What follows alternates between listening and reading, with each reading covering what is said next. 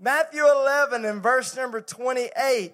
Come to me, all you who are weary and burdened, and I will give you rest. Inviting. Inviting. All in means that you get to be a part of a grand inviting. The invitation that Jesus Christ gives out is just the opposite of the invitation that religion gives out. The invitation that Jesus gives in relationship with him is just as opposite as corporate America gives out. The invitation that Jesus gives is just the opposite of what the creative culture, the industry gives out.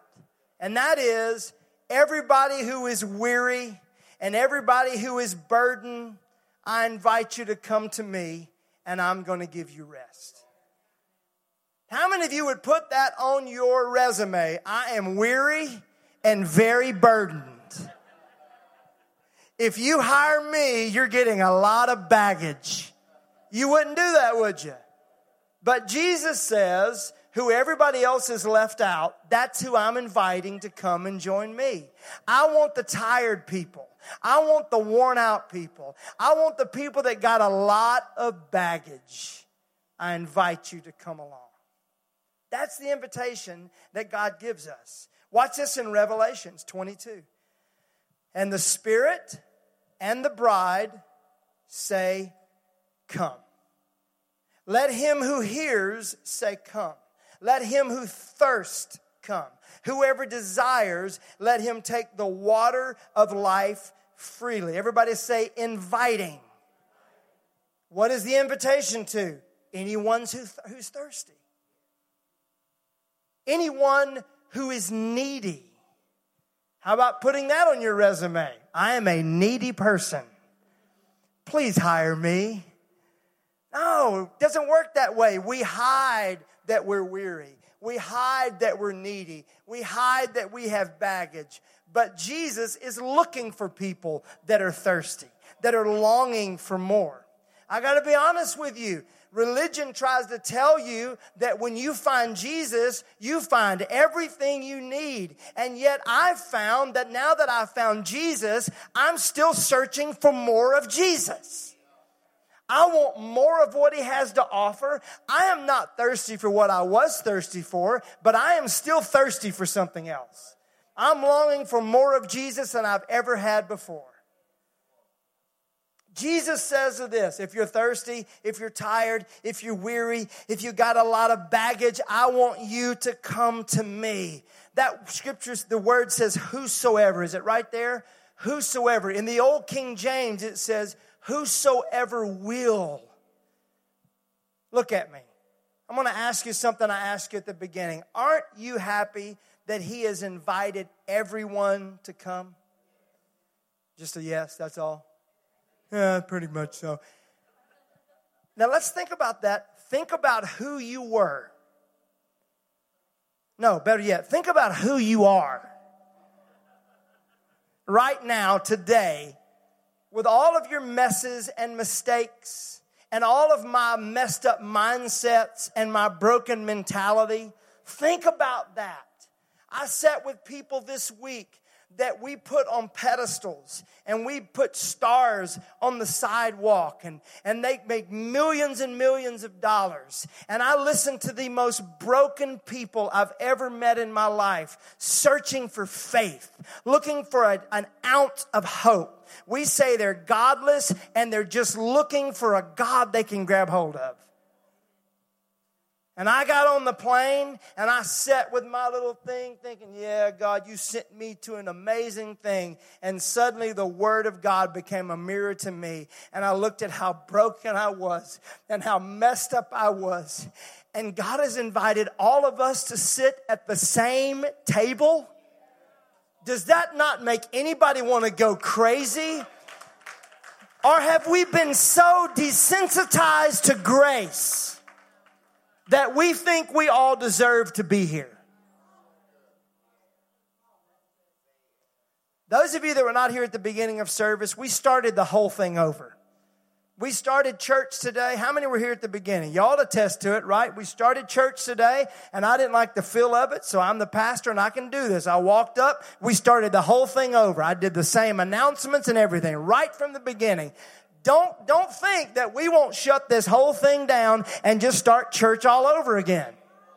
And I'm not talking about today. We'll go back and relaunch the whole thing if we have to do it.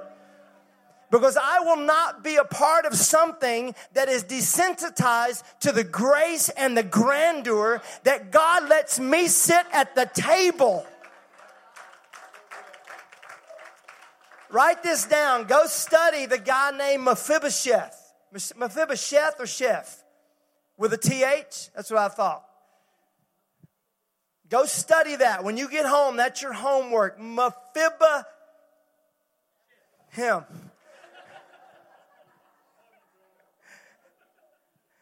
Mississippi Seth, something, I don't know.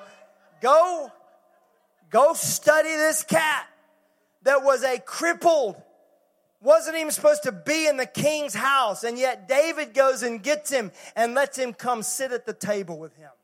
What an amazing illustration of the grace of God. Crippled, broken, maimed, destroyed, disoriented, confused, discouraged, running away from God. And yet his grace runs after us, tackles us, cleans us up, and sits us at the table, kills the fatted calf, puts a robe on our... Man, I wish... Oof.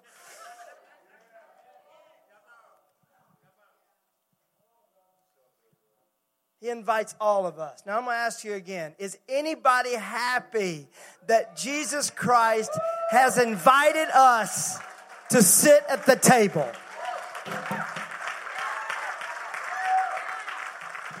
At least smile. We have been invited. Look at your neighbor and say, we've been invited. So you're a blessed person, highly favored.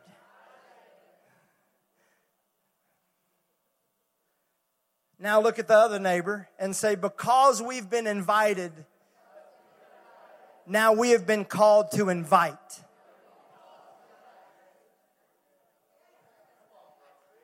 Look at that empty seat beside you. There is no sense in there being an empty seat. There's just not any sense to it. Not with the music we had today and the fun, lively, I mean, it's a blast.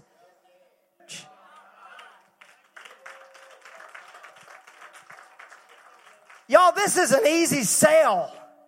It doesn't take much. We're not a perfect church. We, we, it's just by any means, are we? But we have fun, and we laugh, and we love one another. What I love about what God's doing here is we're all broken. But that's the cool thing, is when broken people get together, you start seeing pieces that match with somebody else.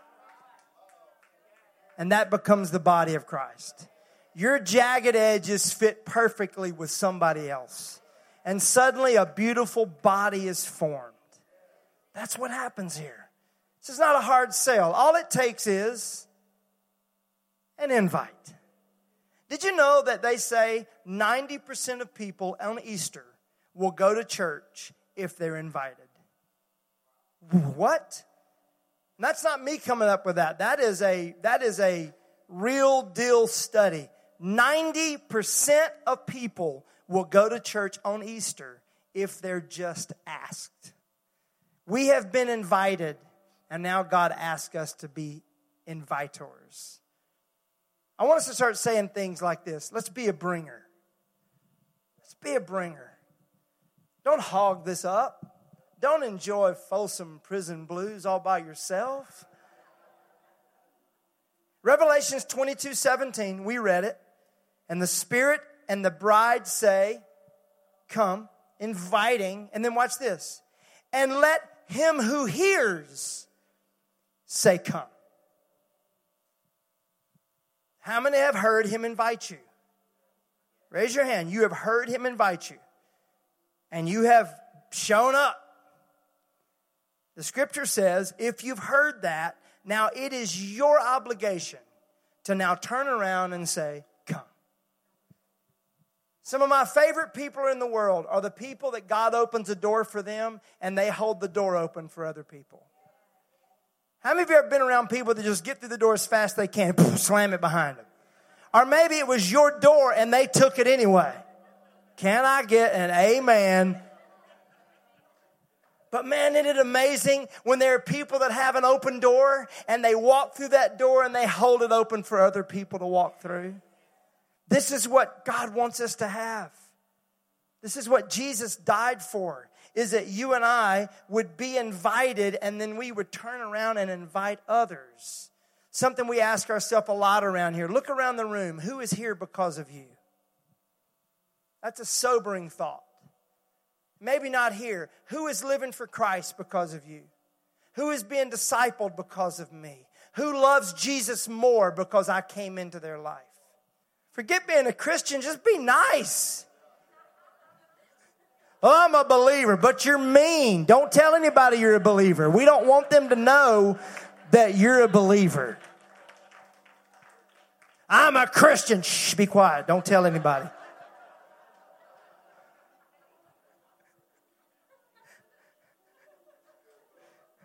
Come on, y'all, be honest. You know I'm telling the truth. Do not put a cross bumper sticker on your car if you're going to flip people off.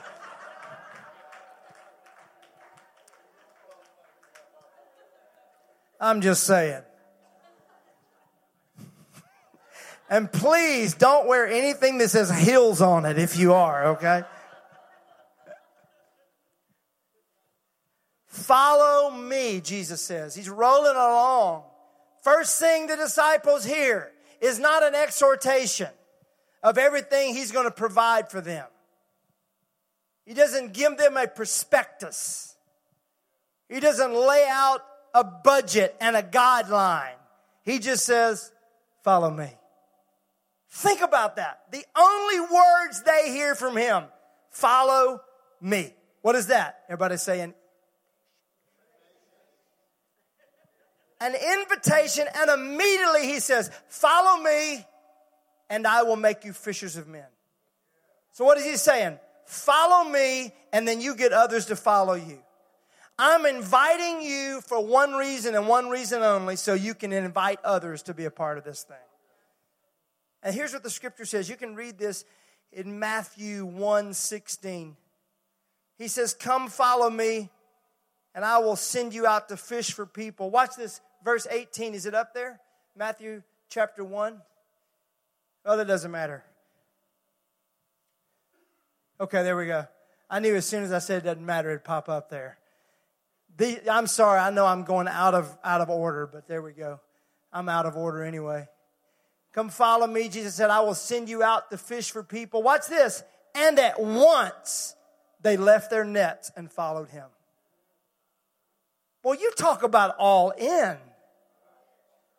Without one promise of anything except I'm going to make you work harder. Follow me, I'll make you fishers of men. What if we had that same kind of thing? That we hear the call of God and we just drop it all. Now, you got to think about this. They're not, they're, those guys aren't out fishing because they were on vacation. This was their livelihood. This is how they fed their families. This is how they provided for themselves. This was going to be their legacy. They would pass it on to their kids. As a matter of fact, it probably was their legacy. Their daddy and their granddaddy was probably fishermen as well. It's been passed down, and they hear an invitation, two words, follow me, and I'll make you fishers of men. What if we just dropped things and we heard that? Well, you talk about all in. And all in so that you can do more of what he's just done for you. Matthew twenty-eight nineteen, Jesus came to them. All authority in heaven and earth has been given to me. Therefore, go. He says, all authority has been given unto me. I'm now going to give it to you. Here's what I want you to do with it. Go. Don't make yourself better and bigger. I'm not giving you status. I'm not giving you strength so you can get more status.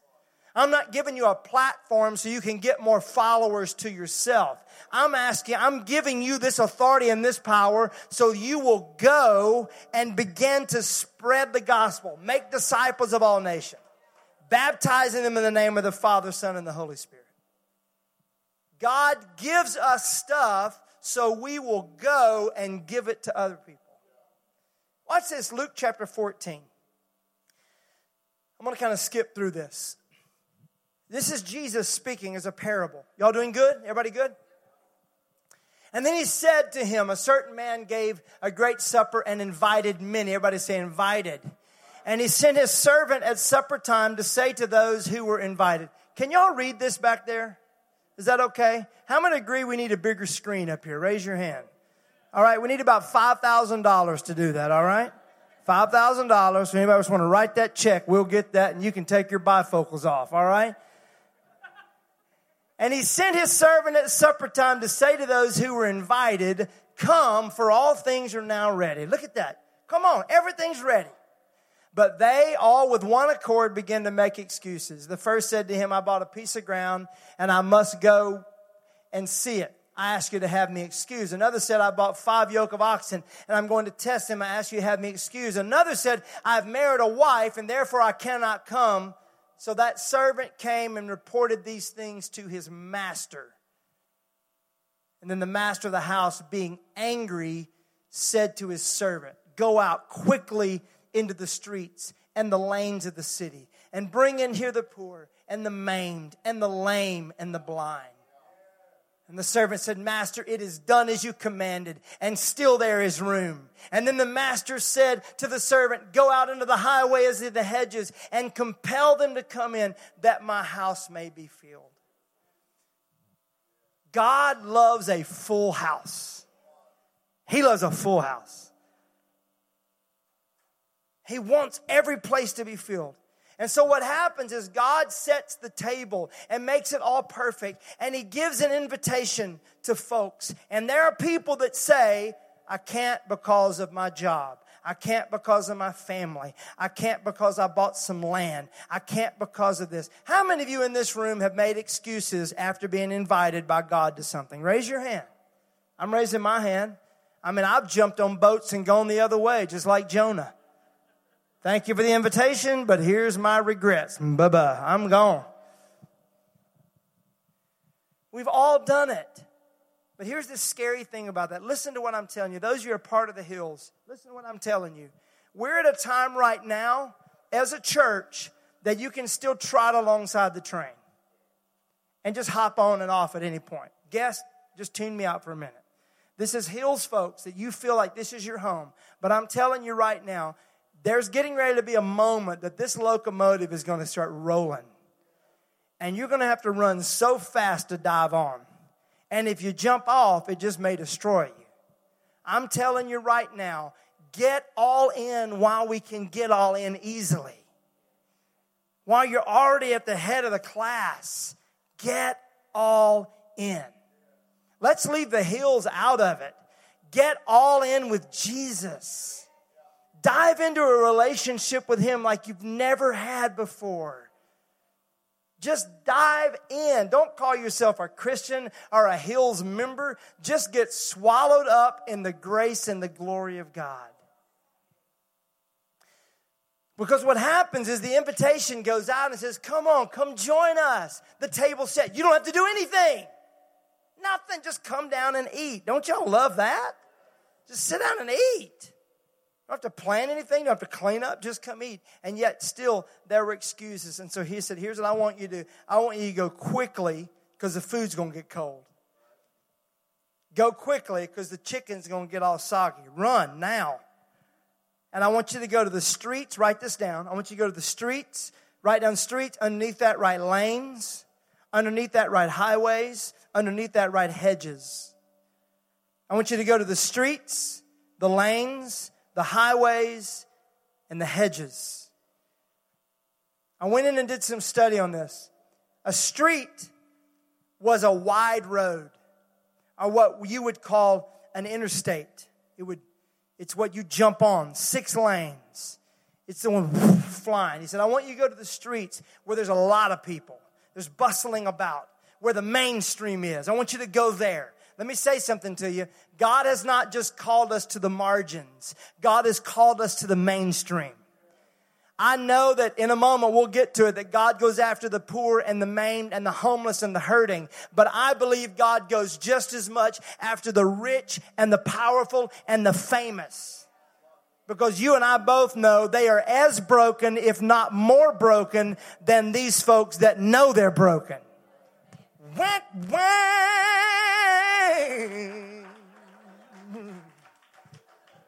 I ain't done that in a long time. That felt good. I'm going to get me a real one one day.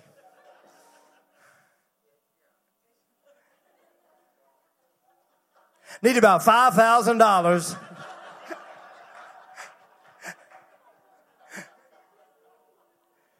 You know, us preachers just begging for money.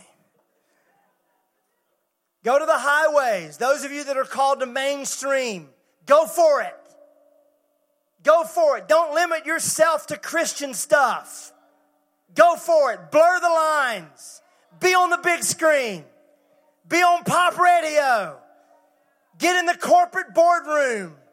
Go for it. That's all I'll say about that. And then he says, I want you to go to the lanes. The lanes were narrow passageways that were not easy to navigate. Where, where the people go that a little quiet and kind of behind the scenes. Go there. Get them. Bring them in. There are folks out there right now that don't think anybody wants them, even knows about them. But the grace and the glory of God is reaching for them right now. And all it takes is someone to go and invite them. And then he says, I want you to go to the highways. Now, the highway was different than the street. The street was a, a big six-lane, just people everywhere. But a highway is what connected Asia and Africa. The highway connected continents and cultures. And he said, I want you to go to the highways. And that's where you're going to have some issues, because you're going to get cultures and cross-pollination. It's going to get weird, and it's going to get funky at times. And you got people with different beliefs and different systems. And I want you to go there for those people too. Man, I'm bringing it today. I'm not a good preacher, but this is good preaching right here. Yeah, go get them. And bring them together, and they're going to sit side by side. And if they were in any other venue, they would hate each other. They don't agree. They don't. They don't. They they wouldn't like each other. But they're going to bring them together at this table. Bring them all in, every single one of them. And then he said, "I want you to go to the hedges. The hedges were the fences and the barriers that kept people in and kept people out." And he says, I want you to go to the people that don't feel like they belong. The folks that are peeking in through the fence. And the folks that are trying to get out through the fence. And I want you to invite them to come to my house. I have an amazing supper waiting on them.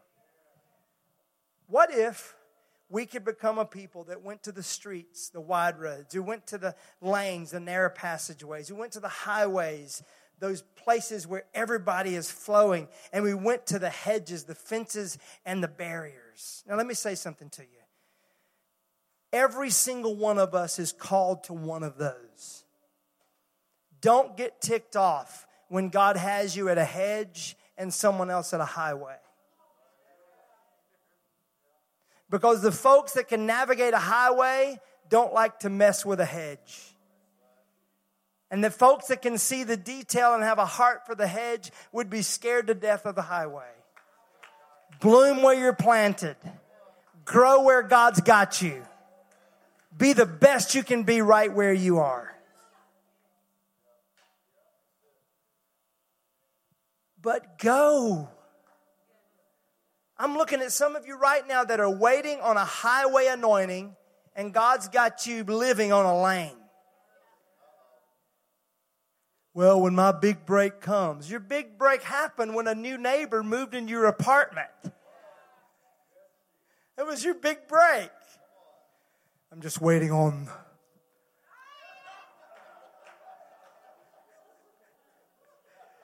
I said, I'm just waiting on.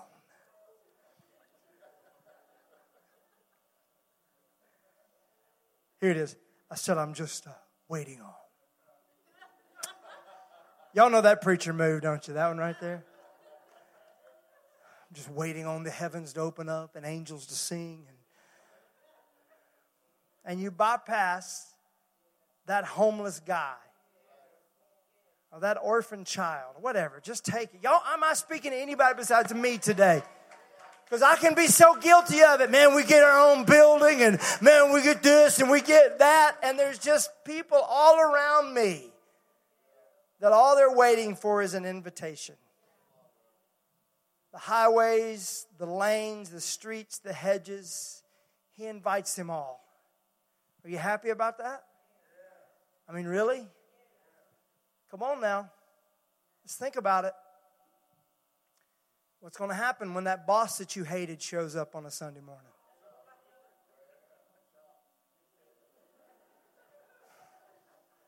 What's going to happen when that employee you hated shows up on a Sunday morning? Now look, I ain't talking about didn't like them. You hated them. What's going to happen? What's going to happen when your ex comes and sits in this place?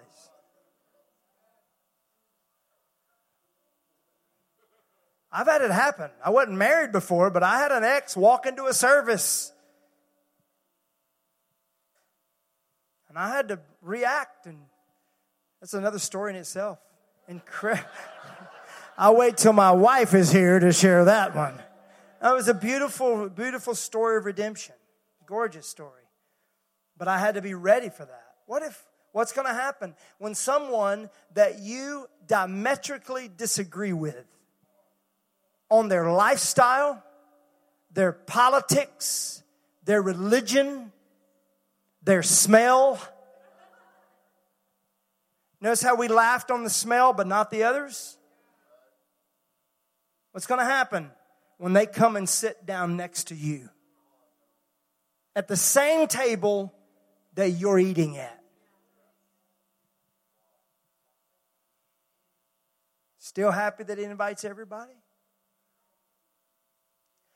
God wants to change and shift and wreck our mindsets to get us ready for what he wants to do.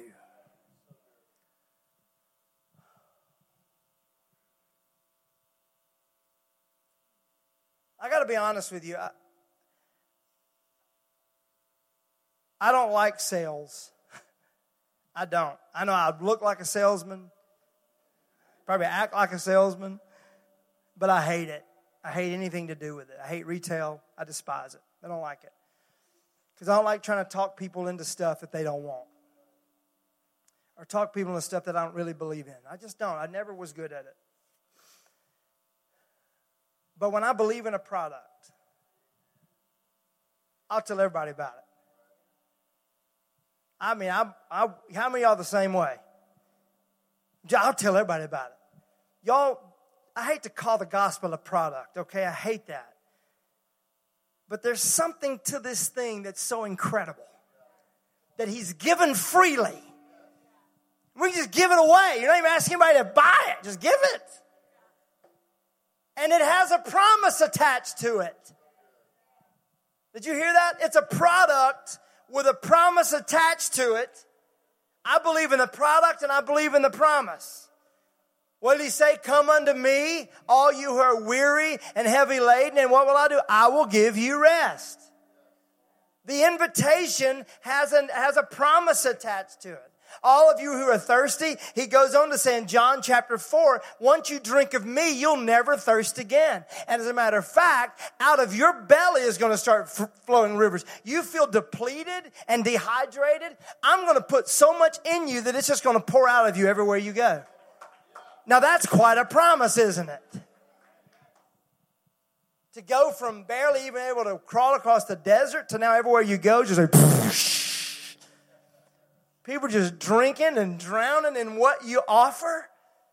And he goes on to say, come unto me. I promise you peace. I promise hope. I promise joy. I promise power. I promise life, abundant life, eternal life. This invitation has a promise attached to it. Look at me. Remember several weeks ago, we talked about the fact that going all in means that you have nothing left to lose. You know, the guys, you can see that, that gambler. Oh, I've already bet everything. Here we go. I got nothing left to lose. Just, uh. You know, you know the illustration I'm using right there, right? Here's the greatest thing about this. This is not a gamble. The all in means you get everything. Who can't sell that? We should never have to spend any money on marketing. We should all be marketers. Amen. Okay. We shouldn't even have to make up cards. We should just be writing cards, just scrawling things here. Just whatever it takes to bring people into this. And it's not a scam. Those of you that are disenchanted, those of you that are a little, uh, what's the word I'm looking for? Uh, what? No, yeah, leery. There's another one, though, that you, what, jaded? That's good. Skeptic. See, y'all know these words well, don't you? Bored. Listen. And you're you're not, this is not a scam. I know that you've been a part of churches that it feels like a scam. You've been a part of things that feels like this is not a scam. The true unadulterated gospel of Jesus Christ is not a scam. Read it when you get home or write it in, in a moment. First, Second Corinthians one twenty says this, no matter how many promises God has made, they are yes in Christ. And through him they are amen. His promises do not return void. When God makes a promise, it is not a gamble. Hills folks, I want to remind you what we spoke at the beginning of this year, that twenty fourteen was the year of us possessing the promises. Have you forgotten that? How many have it written down somewhere and you're praying over it? If you don't, you need to have it written down somewhere. Tattoo it on your forehead, okay? Backwards, so when you look in the mirror, you see possessing the promises. And pray over it every day. God, you have promised us that this is the year that we take hold of the things that you've promised us. I saw it happen this week as we begin to step into things that we had just laid down and buried and completely forgotten about. And suddenly this starts flowing up out of the ground. Just amazing what God's done. Possessing the promises. Another word I want to say to you is a season of suddenly. There you go, Liz. A season of suddenly. I believe that we're entering into a time that we're going to see things and believe things and pray for things that you're going to take a step and go, there it is. I was talking to some dear friends of ours, and it was crazy. One guy says it. I call someone else. They say it on the phone. Kristen calls me and says, hey, I want to tell you what I was reading in my devotional. Three people, the Bible says, in the mouth of two or more witnesses, let everything be established. Three different people told me, I believe that this is a hinds feet season. Now, if you don't know what that means, there's a scripture. It's like three times in the Bible, but the first time it's mentioned is Second Samuel twenty-two thirty-three. It says, God is my strength and power. He make my, makes my way perfect. He makes my feet like hinds feet and sets me upon high places. What another translation says, he makes my feet like deer. You ever, you ever been driving down the country roads and that deer's walking across and you honk the horn and they go, you know how far, high, graceful they leap? You know what I'm talking about? Whoa, that was incredible. That's what it's saying. God gives us deer feet that allows us to leap quickly instead of I'm climbing up on the rough side of the mountain holding to go. How many know that one? His powerful hand.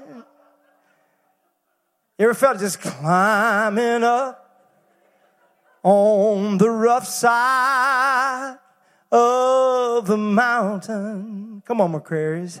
And I'm doing my best to make it in.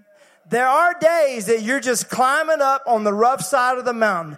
But I am telling you as your pastor, and I'm going to step into the office of a prophet for just a moment. I am telling you right now that we're entering into a season that you're going to go to take a jump and it's just going to whoop.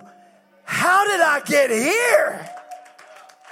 And things that you prayed for and wanted and longed for, you're just going to be standing there going, this is crazy. I love looking at the Pentecostals like, yeah, I like that. And even some of the non-Pentecostals kind of get a little gleam in your eye today. I like it.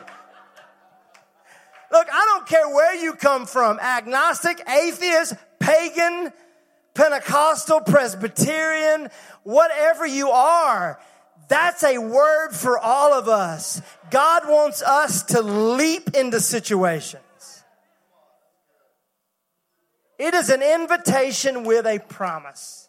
And I have preached too long, so come play music, so I will shut up. I believe in the product. Leslie, I believe in the promise. But maybe more important, I believe in the process. I'm going to say it again. I believe in the product. I believe in the promise. But in between the product and the promise is the process. And I believe in the process. And that means that I've got to go all in in order to get everything He has for me. I've got to lay it all down. He said, if you want to gain life, you got to lose your life. Let me say something to you. With Jesus, it's everything or nothing. He doesn't want your leftovers. He doesn't want our tidbit, our morsels, our crumbs, the little energy we have left. He doesn't want that. He wants it all. I'll say this to you right now. He wants everything, or you can keep what you have. That's not a real famous word to say. He said, I want all your heart, your soul, your mind, your strength. And it's not because He needs it. It's because He knows that until we give up everything, we can never have all that He has for us. The problem with us is not that we got too little, it's that we got too much. So He says, lay it down. Just lay it all down. Dive in. Abraham, leave your land. Leave your land, Abraham. Leave everything your daddy gave you. Leave it.